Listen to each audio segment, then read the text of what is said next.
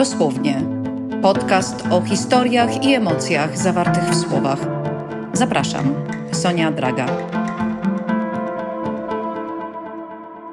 Katarzyna Zacharska przy mikrofonie. Słuchają Państwo audycji dosłownie podcastu wydawnictwa Sonia Draga. Dzisiejszy odcinek będzie dość mroczny i tajemniczy, bo dotyczył będzie serii powieści osadzonych w realiach II wojny światowej, ukazujących okrucieństwa nazistów, ale z nieco innej strony, bo mówiących o ich związkach z okultyzmem. Tego dotyczy seria Erika Giacomettiego i Jacques'a Raven Czarne Słońce. Do tak postawionego tematu musiałam znaleźć sobie nietuzinkowego rozmówcę. Długo szukałam i znalazłam. Gościem dzisiejszej audycji jest wiedźma, ale uczona, bo z doktoratem. Dr Anna Jankowiak, archeolożka, publicystka, popularyzatorka wiedzy, absolwentka Uniwersytetu imienia Adama Mickiewicza w Poznaniu, w sieci znana jako Wiedźma od Wiedzy. Dzień dobry. Dzień dobry, dzień dobry Pani, dzień dobry naszym słuchaczom. Czy ładnie Panią przedstawiłam? O, dziękuję, właśnie tak sobie słucham i mówię, ojeju, to ja. Ta wiedźma. tak, dziękuję, ta wiedźma Wiedźma od wiedzy. Tak, wiedźma od wiedzy. Ta wiedza jest dość ważna, bo, bo właśnie y, tutaj skupiają się obszary y, moich badań właśnie na tych takich wiedzowych y, sprawach. A proszę powiedzieć, czym, czym się Pani zajmuje naukowo? Jakimi obszarami? Moje zainteresowanie badawcze w zasadzie są dość szerokie. E, ponieważ ja swoją przygodę zaczęłam od starożytnego Rzymu, znaczy w ogóle od Egiptu, ale ten Egipt gdzieś tam e, zszedł na dalszy plan i przeszłam do starożytnego Rzymu, który otworzył mi ogromne perspektywy, bo jak wiemy, Cesarstwo Rzymskie, Imperium Rzymskie wdrażało różnego rodzaju kultury do swoich, do swoich obszarów i nie eliminowało wierzeń, rytuałów, obrzędów, nie, nie starało się uciskać mm, tego świata, tylko starało się je adaptować. E, I potem jakby od tego wyszło mi dużo zainteresowań e, takich związanych z antyczną magią, e, a następnie zaczęłam przez licencjat, gdzie zajęłam się tematem właśnie germańskości u nazistów, zwłaszcza w obszarze oddziałów SS. No i potem ruszyła lawina na wszystko, co dookoła związane, czyli ja się zajmuję wiedźmami w starożytności, E, oraz przez kultury po wykorzystanie we współczesności i w takich samych obszarach również właśnie magią, propagandą i ze szczególnym uwzględnieniem właśnie III Rzeszy, ponieważ ta propaganda w III Rzeszy bardzo mocno opierała się o te germańskie korzenie. E, bo w niektórych e, kręgach to jest fakt powszechnie znany, jak się zorientowałam. Dla innych to jest ciekawostka historyczna. E, właśnie związki nazistów z okultyzmem, no ale jest faktem niezaprzeczalnym, że Heinrich Himmler, główny załóżnik Hitlera i jeden z przywódców nazistowskich Niemiec, fascynował się dość poważnie okultyzmem, a jego fascynacje miały wpływ na działania nazistów. Niektóre źródła podają, że dążył nawet do stworzenia nowej religii. Hitler z kolei swojego wróżbity miał e, się radzić nawet w przypadku ustalenia daty ataku na Związek Radziecki. E, tak, e, Himmler w ogóle był gwiazdą na arenie nazistowskiego, nazwijmy to szeroko okultyzmu. Myślę, że dojdziemy do tego jeszcze, jak ten okultyzm będziemy definiować. Ale Heinrich Himmler to była po prostu gwiazda, jeśli chodzi o wiarę w tego typu rzeczy i o wykorzystywanie różnych aspektów okultyzmu, czy też tego, tej mistyki narodowej, która została stworzona w e, czasach III Rzeszy. Himmler jako młodzieniec w zasadzie nasiąkał już ideą, że naród jest dławiony przez religię chrześcijańską. Poznawał e, ariozofów, e, którzy starali się tę religię zastąpić jakąś konkretną, bazującą na takich dziełach jak Edda czy pieśń o Nibelungach, jakąś taką konkretną, konkretnym zamiennikiem. E, I Himmler był przeciwnikiem bardzo mocno e, chrześcijaństwa i bardzo starał się z nim walczyć. I w III Rzeszy próbował znaleźć coś, co mogłoby e, stworzyć taką nową religię. W pieśni o Nibelungach, w Eddzie poetyckiej ożywały takie światy z dawnych wierzeń, światy, którymi władali bogowie, Thor, Loki, Freya, Odyn i Himmler do tego jeszcze dorzucał więcej, bo normalnie człowiek się zatrzymuje na jednym takim obszarze, a Himmler fascynował się też religiami wschodu, poznawał mądrości Buddy, czytał święte księgi I do tego jeszcze należy dołożyć tematy około paranaukowe. I właśnie Himmler też uważał, że istnieje wiele prac, które w sposób naukowy podchodzą do okultyzmu. E, i interesowała go do tego właśnie astrologia, hipnoza, spirytualizm, telepatia. Zresztą jak się przyjrzymy, to przełom XIX i XX wieku to jest taki moment, w którym ten powrót do spirytualizmu, okultyzmu jest dość, dosyć mocno widoczny. Także I jak powszechny, tak. Powszechny. I tak e, też chciałam powiedzieć, że e, takie były czasy, prawda? Był przecież E, takie seanse spirytystyczne były takim no, ciekawym wydarzeniem towarzyskim i dosyć powszechnym w wielu kręgach. Tak, jak najbardziej. I nie, nie można rozważać, w, w, historii badań nad III Rzeszą e, działo się dużo rzeczy, łącznie z tym, że zaczęto od takiej analizy jeszcze w latach 20. XX wieku, Badano już, jakby to w jaki sposób naziści wykorzystywali okultyzm. Potem przyszedł taki czas, że w latach 60. i 70. XX wieku pojawiali się naukowcy, którzy starali się temu zaprzeczać i wymieniać w ogóle e, na inne teorie, ale to, to było bardzo poddane krytyce. E, I potem znowu wrócono właśnie do, do badań nad okultyzmem, do, do, te, do badań nad tą mistyką narodową i nie można już w tej chwili powiedzieć, czy zadawać pytania, czy e, jakby to, co się wtedy działo w tym świecie okultystycznym, miało wpływ na e, nazistów i na trzecią Rzeszę, trzeba zadać pytanie, w jaki sposób. Czyli to, jaki to miało, miało wpływ? Mhm. No, tutaj był ogromny wpływ, bo zaczęła tworzyć się właśnie swego rodzaju taka mistyka narodowa, o której już e, wspomniałam. Ale w sumie, żeby odpowiedzieć na pytanie, skąd się to wzięło i jaki miało wpływ, należałoby się tak naprawdę cofnąć troszeczkę do um, samego pojęcia okultyzmu, żeby też naszym słuchaczom może uzmysłowić, o czym my będziemy mówić, bo my nie będziemy mówić tylko o tych e, przepowiedniach, wizjach i e, magicznych działaniach, ale okultyzm, bo to słowo w ogóle okultyzm, ja mam z nim trochę problem, jeśli mówimy okultyzm w mhm. E, III Rzeszy, bo ono jest takim słowem wytrychem, pod którym my widzimy rzeczy, które bazują na kulturze popularnej, E, masowej i ja tutaj się muszę cofnąć oczywiście do filmu, który osobiście kocham, bo do Indiana Jonesa i Zaginionej Arki, e, który chyba najbardziej e, ukształtował w naszych umysłach właśnie tych nazistów, którzy szukają tych świętych przedmiotów i odprawiają te rytuały. Ale mamy też w kulturze masowej takie elementy jak no chociażby Kapitan Ameryka, E, ma w sobie złych nazistów odprawiających rytuały i, i bazujących na magii. Mamy gry, mm, takie jak Zamek e, Wolfstein na przykład, mamy komiksy, horrory, książki i to wszystko właśnie bazuje na mm, tych nadprzyrodzonych siłach, które wykorzystywali naziści do tego, żeby przejąć e, nad światem panowanie. I okultyzm kojarzy nam się dodatkowo E, i to jest też prawdziwe dla ludzi, którzy na początku XX wieku żyli, z taką szeroką grupą praktyk, paranauk, wierzeń bazujących na właśnie konkretnym obszarze, który związany jest z tymi siłami nadprzyrodzonymi. E, do tego worka możemy wrzucić magię, demonologię też, możemy wrzucić takie doktryny jak e, ariozofia, która dla III Rzeszy akurat jest bardzo, bardzo istotna. Ale tak naprawdę Trzecia Rzesza wykorzystywała dużo więcej, bo oprócz tego, to jeszcze z takich dziedzin jak paranauka, e, nie wiem, czy Pani słyszała o teorii, o światowej teorii lodowej na przykład. Ale... to jest jakieś ciekawe zdarzenie, z którym się jeszcze nie zetknęłam, ciekawy jakiś fakt naukowy, albo nie do końca, ale proszę go przybliżyć naszym no, słuchaczom.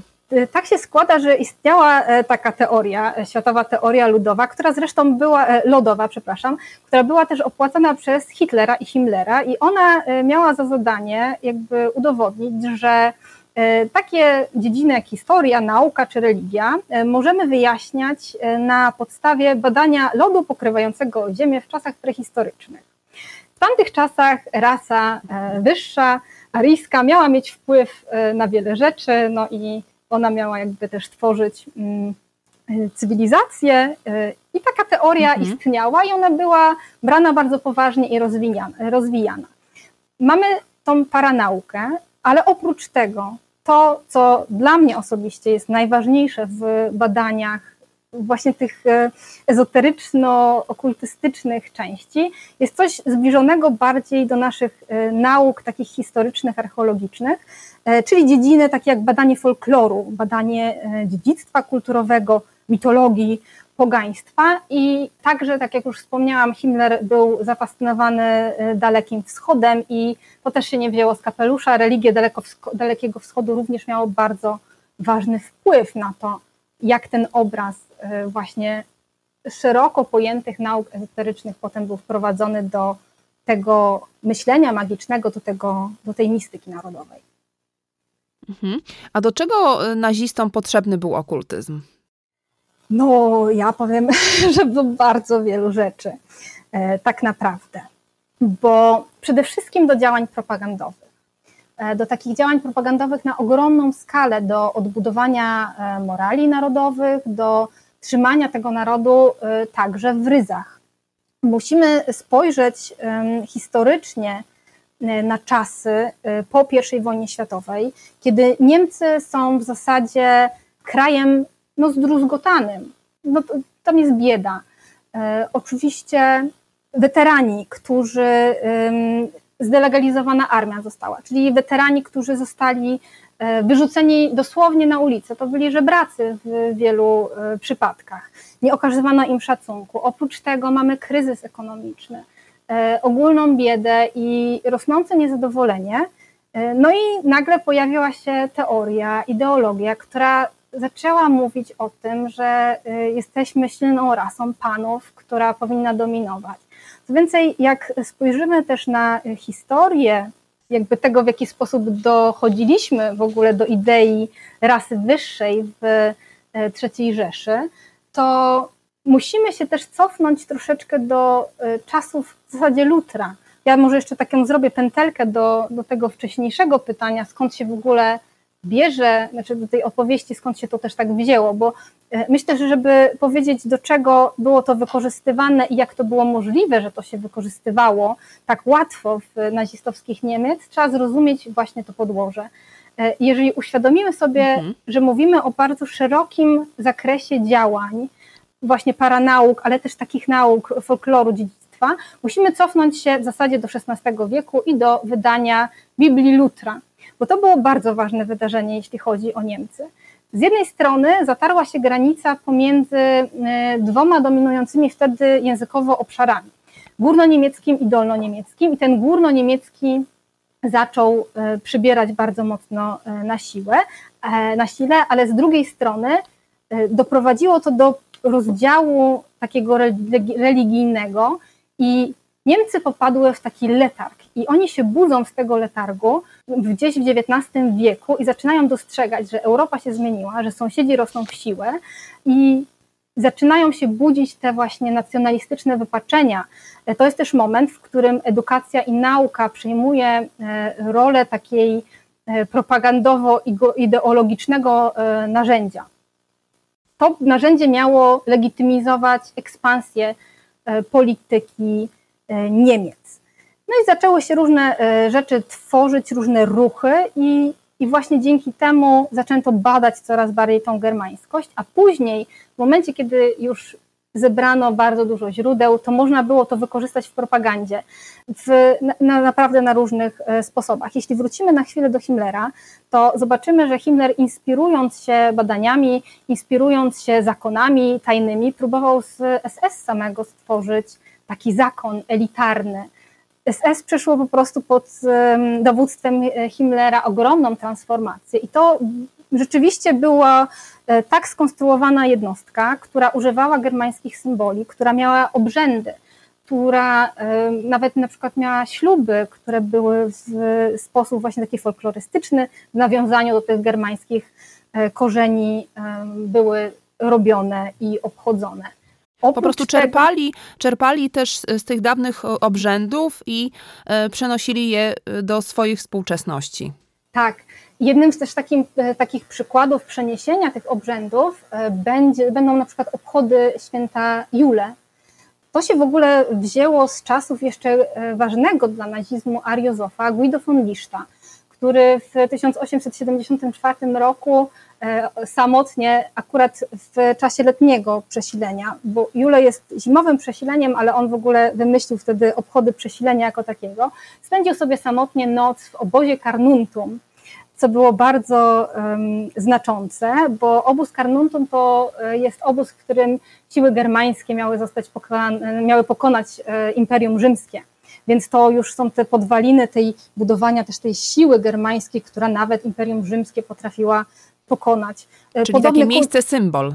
Tak, podobnie będzie też z Arminiuszem i z bitwą w Lesie Teotoburskim z IX roku naszej ery, gdzie naziści bardzo mocno się odwoływali, zresztą były nawet postawione posągi Arminiusza, bo to jest ten moment, kiedy po prostu Germanie zatrzymali armię rzymską, która już nie poszła dalej ekspandować na Europę, tylko te siły germańskie miały zatrzymać. To było bardzo ważne.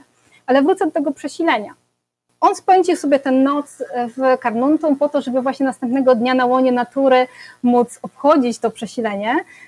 I to jest rzecz, która została też wciągnięta najpierw w Austrii do partii germańskich, które organizowały już takie obchody na początku XX wieku, a potem ten rytuał na przykład przeniósł się do Niemiec i został bardzo entuzjastycznie wykorzystany przez III Rzeszę. W 1933 roku już takie obchody organizowało Hitlerjugend. E, I to były spektakle świateł, to były pochody, w których w nocy maszerowało wojsko ułożone w, na przykład w swastykę z pochodniami. Więc to były rzeczy, które bardzo mocno działały przede wszystkim na wyobraźnię ludzką i tak bardzo mocno spajały tą jedność narodową. Mhm. I też miały, miały wspólnych bohaterów i było to takie wspólne poczucie e, no, dobrego pochodzenia i e, wyższości. Ja myślę, że ważne też chyba trudno pominąć w tym kontekście, o czym mówimy i nazistów i tych e, źródeł okultyzmu, towarzystwo Tule.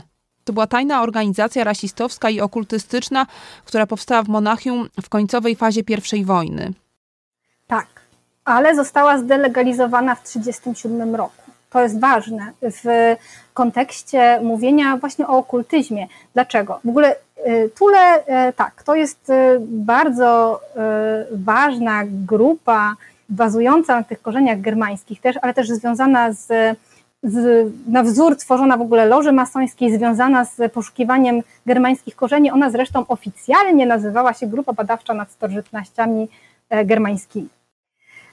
I to był taki Ale wiele z, wiele z ważnych punktów, właściwie część ideologii y, Towarzystwa Tule znalazła swoje miejsce w późniejszej ideologii NSDAP. Tak, jak najbardziej. E, bo, bo tutaj będziemy zahaczać o ten problem i nie problem jednocześnie okultyzmu, bo e, z jednej strony mm, naziści troszkę tępili ten okultyzm, a z drugiej strony on im bardzo pasował do ideologii.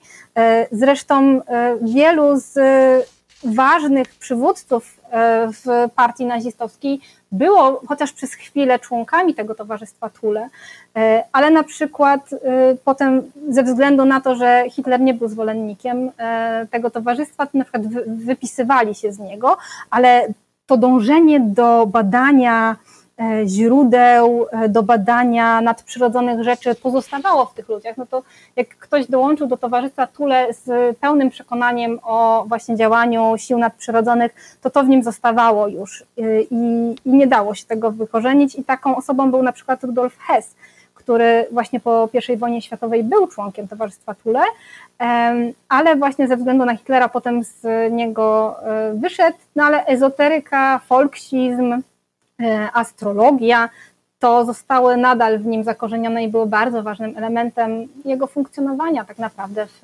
partii. Kolejnym takim znanym członkiem był Hans Frank, późniejszy gubernator generalny Polski. Ale astrologia e, to jest też coś, czemu ulegał e, Hitler. Radził się swoich wróżbitów.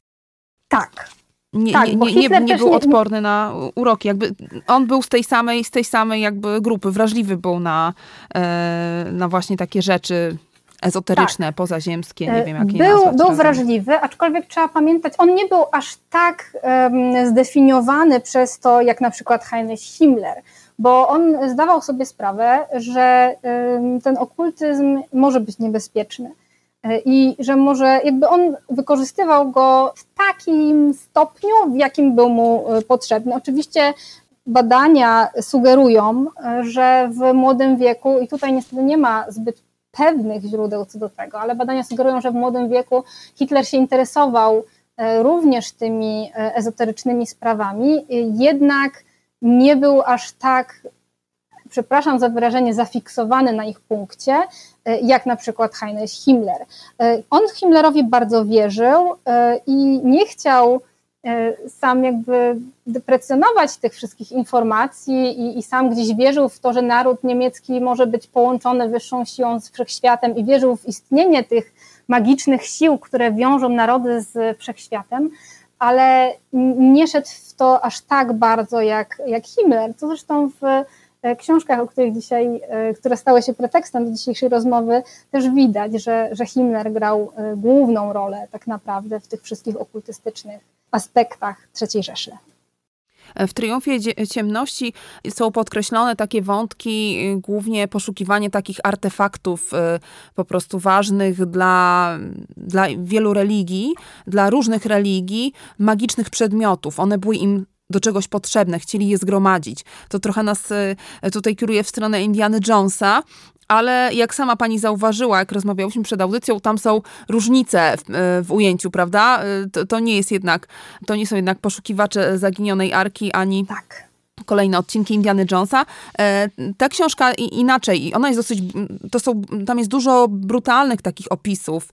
Ci Niemcy są naprawdę, ci naziści są naprawdę źli, bezwzględni. My o tym wiemy w tej części Europy, ale tu jest taki nacisk położony na zupełnie inną kwestię. Jak, jakie tak. są Pani wrażenia po, po, po lekturze? Książki została włożone, został włożony naprawdę ogromny research. Y, tutaj jest opisana właśnie ten, tu jest ten, opisany ten aspekt, o którym my mówimy dzisiaj, o poszukiwaniu germańskich korzeni, o tej fiksacji na wyprawach naukowych. Y, ja mogę wrzucić jako ciekawostkę, na przykład, że powstało w 1935 roku, powstał taki ośrodek badawczy, który też pojawia się w książkach, on się nazywał Deutsches Annenerbe, czyli dziedzictwo niemieckich przodków. Y, tak. Ono było prowadzone przez SS i właśnie Heinrich Himmler stał między innymi na jego czele y, i w dwa lata po założeniu ANNRB przejęło zwierzchnictwo praktycznie nad wszystkimi wykopaliskami i oni z jednej strony szukali właśnie e, pozostałości germańskości, a z drugiej strony szukali też tych tajemniczych artefaktów, e, o których... Między innymi, między innymi włóczni przeznaczenia szukali. Tak, tak, też.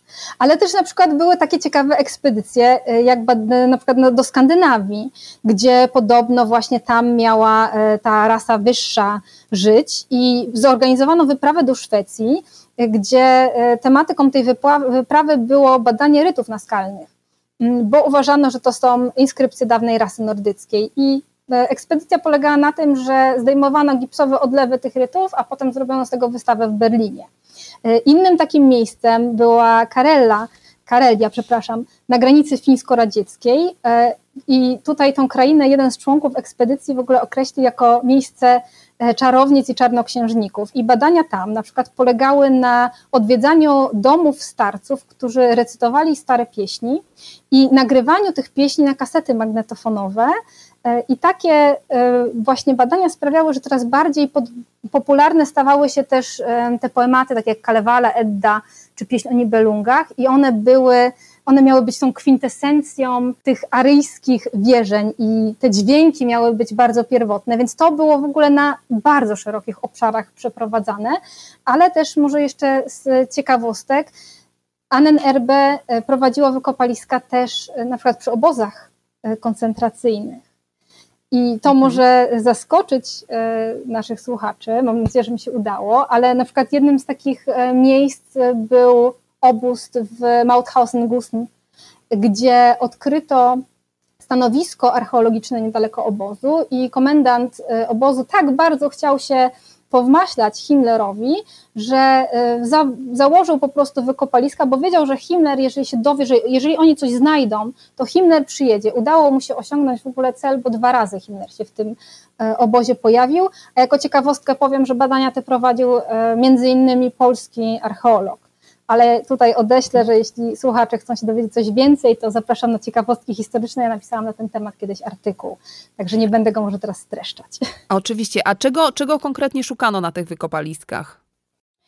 Szukano różnych rzeczy. Szukano e, korzeni germańskich, e, szukano legitymizacji e, władzy na danym terenie. Bardzo sławnym jest też spór Polski z Niemcami, bo problem był taki, że na przykład ziemie zachodnie, do kogo powinny należeć ziemie zachodnie? I Niemcy starali się przez badania archeologiczne udowodnić, że jako pierwsi byli tutaj Germanie, a z kolei Polacy E, to było tuż przed wojną, starali się udowodnić, że e, na tych terenach byli Słowianie. I tak naprawdę nikt nie mógł tego udowodnić, bo wykopaliska nie przyniosły ostatecznego rozstrzygnięcia. Zresztą właśnie przez te spory ideologiczne e, współczesna archeologia bardzo odchodzi od łączenia kultur archeologicznych z etnosem, z konkretnym ludem, bo to tak bardzo było nacechowane w tamtych czasach propagandą, że dzisiaj to jest trochę niebezpieczne podejście, żeby mówić, że jeżeli nie mamy oczywiście źródeł pisanych, żeby mówić, że o, na te tereny przybyli Słowianie i tutaj taka kultura archeologiczna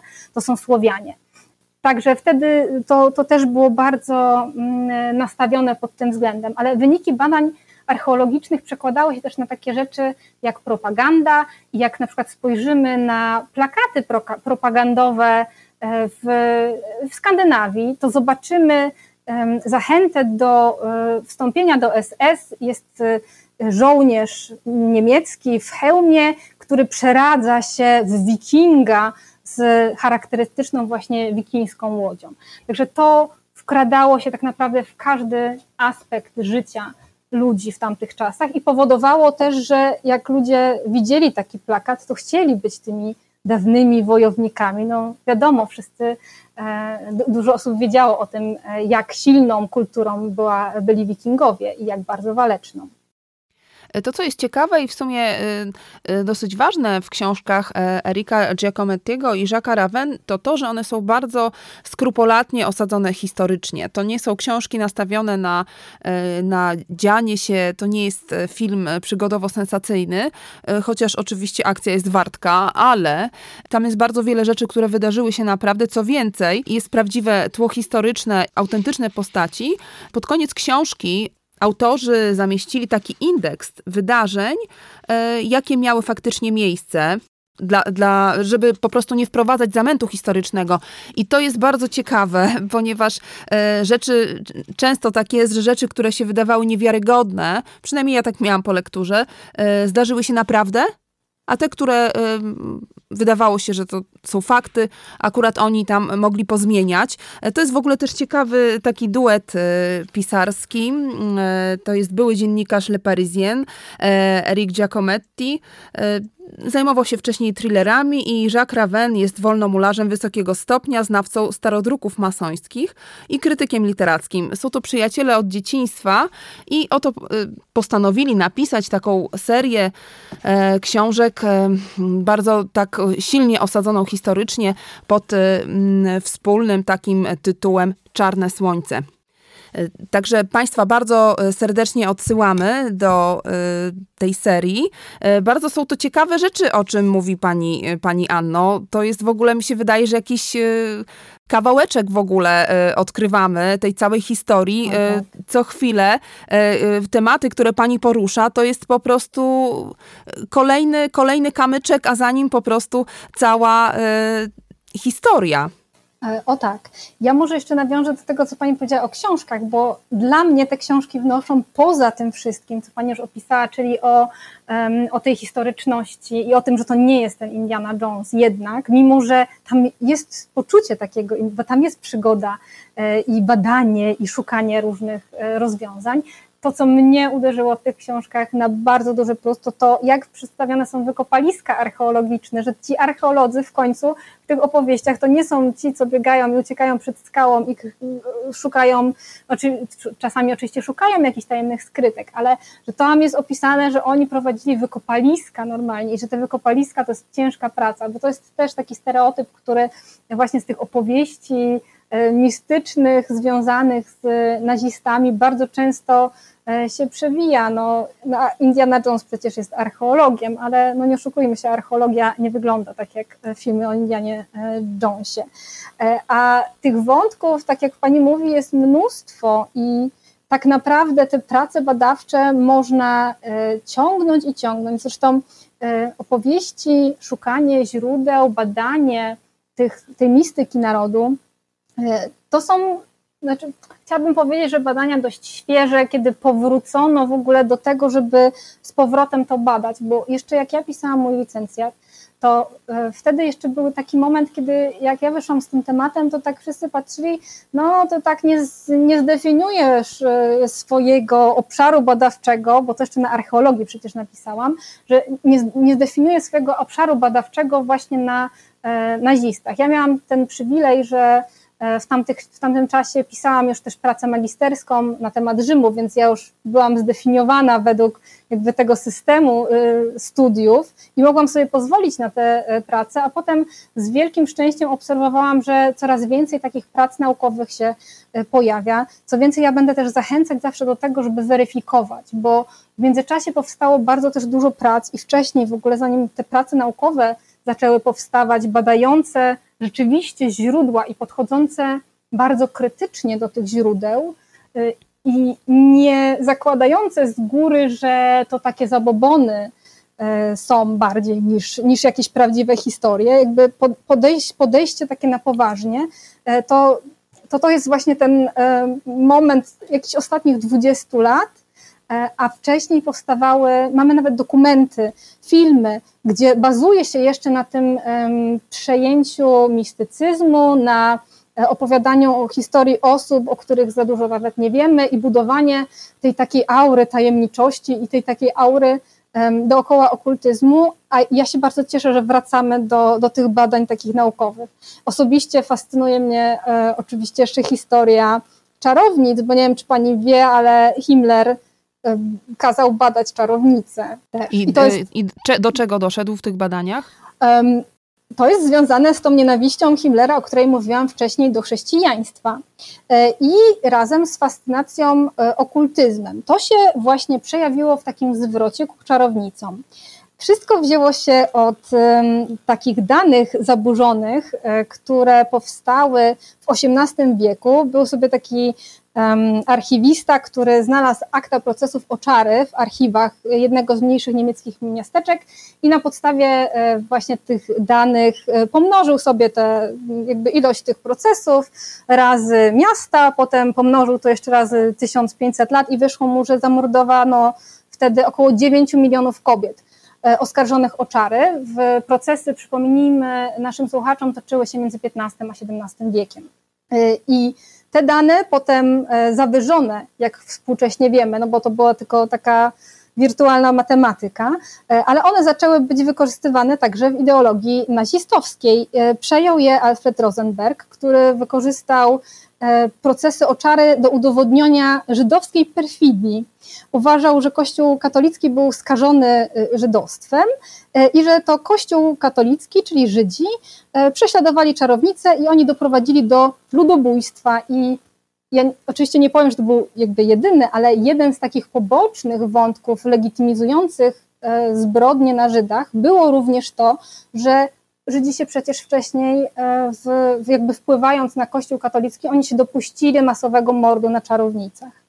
Bardzo te teorie e, przejął potem właśnie Heinrich Himmler, który w 1935 roku utworzył organizację specjalną w SS, która się nazywała Hexen Sonderkommando i ta organizacja miała za zadanie zbieranie aktów, poszukiwanie tych czarownic na wszystkich obszarach, które E, Niemcy zajęli i archiwizowanie tego. Powstała taka Hexenkartotek, która właśnie miała ilustrować wyobrażenia na, te, na temat e, polowania tych czar, czarownic. Himmler skupiał się także na tych okrucieństwach, na, na procesach, na e, przesłuchaniach i, i na, tych, na paleniu. I to też miało w umysłach bardzo mocny wpływ na to, dlaczego warto odgrywać na Żydach. Taki paradoks, że zbrodnia, która została wieki wcześniej popełniona, zaczęła legitymizować, jakby obrona tych kobiet zaczęła legitymizować zbrodnię, która była równym ludobójstwem tak naprawdę jak, e, jak tak zwane, ściganie tak zwanych czarownic. Zresztą to Himmler... Niesa, to jest niesamowite, bo na terenach e, niemieckich e, te procesy czarownic były przeprowadzane w bardzo brutalny sposób. Wszędzie. Tak naprawdę procesy o czary wszędzie były bardzo brutalne, bo w pewnym momencie jakby pojawiło się takie przekonanie, że skazać można tylko kiedy oskarżona czy oskarżony, bo też zaznaczmy tutaj, że oczywiście większość to była kobieta, ale ginęli także mężczyźni w tamtych czasach, e, to że można było skazać tylko po przyznaniu się do winy. Więc te Więc robiono wszystko, żeby to przyznanie do winy się uzyskać, tak. E, żeby to przyznanie do winy uzyskać. naprawdę tak. straszne, tak.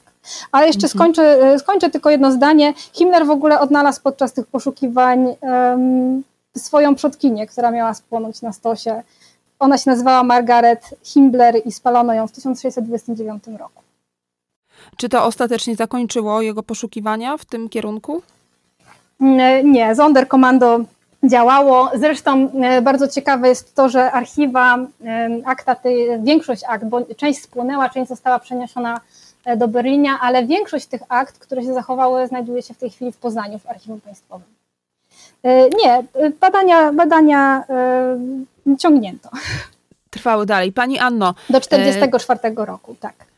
Tak jak wspomniałam wcześniej, kolejne tutaj rzeczy bardzo ciekawe się odsłaniają. Myślę, że to jest materiał nie na jedną, a i nie na kolejną, ale na kilka kolejnych audycji. Bardzo Pani dziękuję, że dzisiaj zgodziła się Pani być gościem audycji dosłownie. A Państwu polecamy sagę Czarne Słońce. Odsyłamy do e, Nocy Zła i Triumfu Ciemności Erika Giacomettiego i Jacques'a Raven. E, bardzo jeszcze raz dziękuję Państwa i moim gościem w dzisiejszym odcinku audycji dosłownie była dr Anna Jankowiak, archeolożka, publicystka, popularyzatorka wiedzy. E, teksty pani Anny można czytać na ciekawostkach historycznych. W sieci znana jest też jako Wiedźma od wiedzy. Jeszcze raz dziękuję za rozmowę. Dziękuję pięknie za rozmowę. To była audycja dosłownie podcast wydawnictwa Sonia Draga. Do usłyszenia. Dosłownie. Podcast o historiach i emocjach zawartych w słowach. Zapraszam, Sonia Draga.